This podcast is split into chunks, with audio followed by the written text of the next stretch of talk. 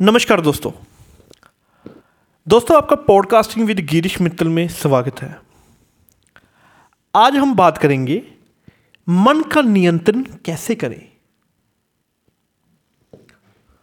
मन।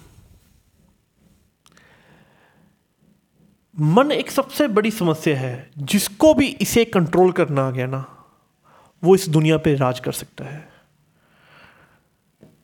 Point number one breathing techniques जब आप अपने मन को शांत करना चाहें तो सबसे पहले अपना ध्यान केंद्रित करें।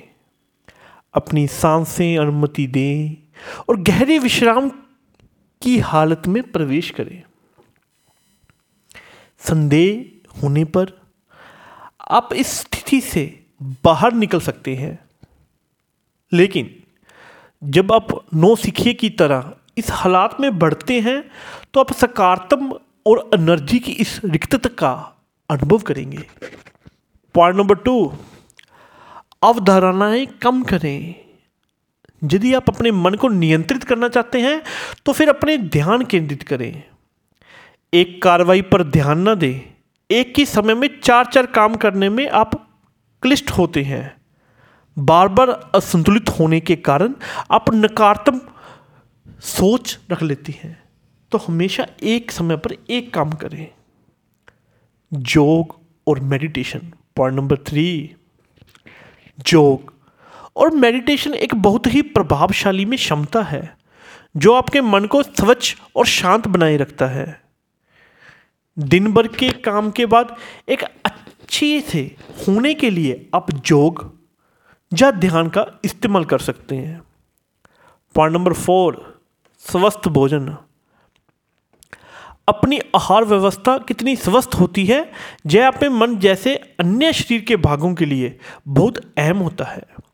दूध और दही जैसे खाद मोदक खाने वाले उत्पादों से परहेज करें।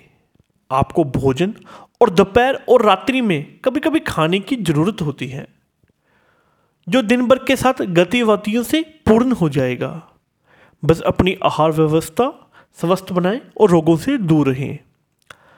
मन को नियंत्रित करना स्कूली जीवन से शुरू होता है। कुछ लोग कुछ करते हैं, कुछ नहीं करते। इसमें इनके प्यारे मम्मी पापा भी शामिल होते हैं, जिनके प्रति समझदारी समाप्त होती है। मन का नियंत्रित करने से आदमी अपने परिवार में सदैव खुश रहता है। इसलिए ध्यान रखें कि आपने अपने मन का नियंत्रित बरते हुए अपने जीवन को सफल बनाना है। मैं आशा करता हूँ आपको इस पॉडकास्टिंग से सीखने को बहुत कुछ मिला होगा। धन्यवाद। जय हिंद।